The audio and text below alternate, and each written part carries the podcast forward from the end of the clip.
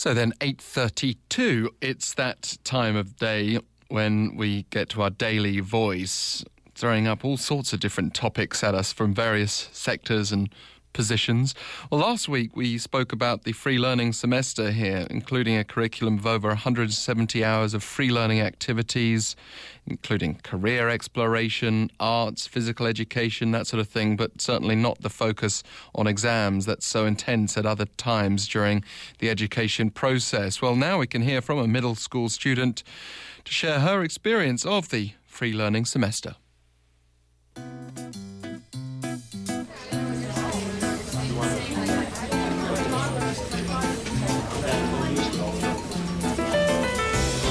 Daily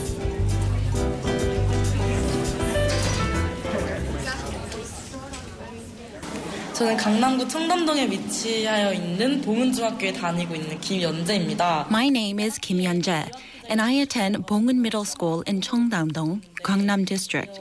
I just finished what's known as a free learning semester. It was a great opportunity because I participated in lots of hands-on education programs that helped me think seriously about what I want to do later in life.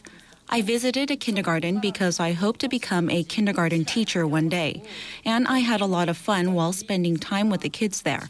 It was also very worthwhile because I got to experience what it'd be like to work as a kindergarten teacher. But the downside was that I didn't study much, and because there were no tests, there was no way for me to tell exactly how well I was doing.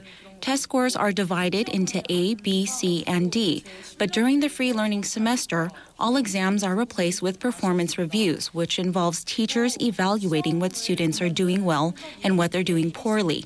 I felt like I had to be conscious of my every move, and I didn't like that.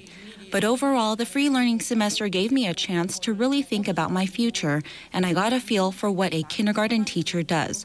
So I think it'd be a good idea for schools to continue this free learning program. As with so many things in life, it's all about the implementation, isn't it? And uh, having the right personnel to inspire these students. Otherwise, the free semester could be something of a free ride. If you want to share your daily voice, email us efm this morning at gmail.com.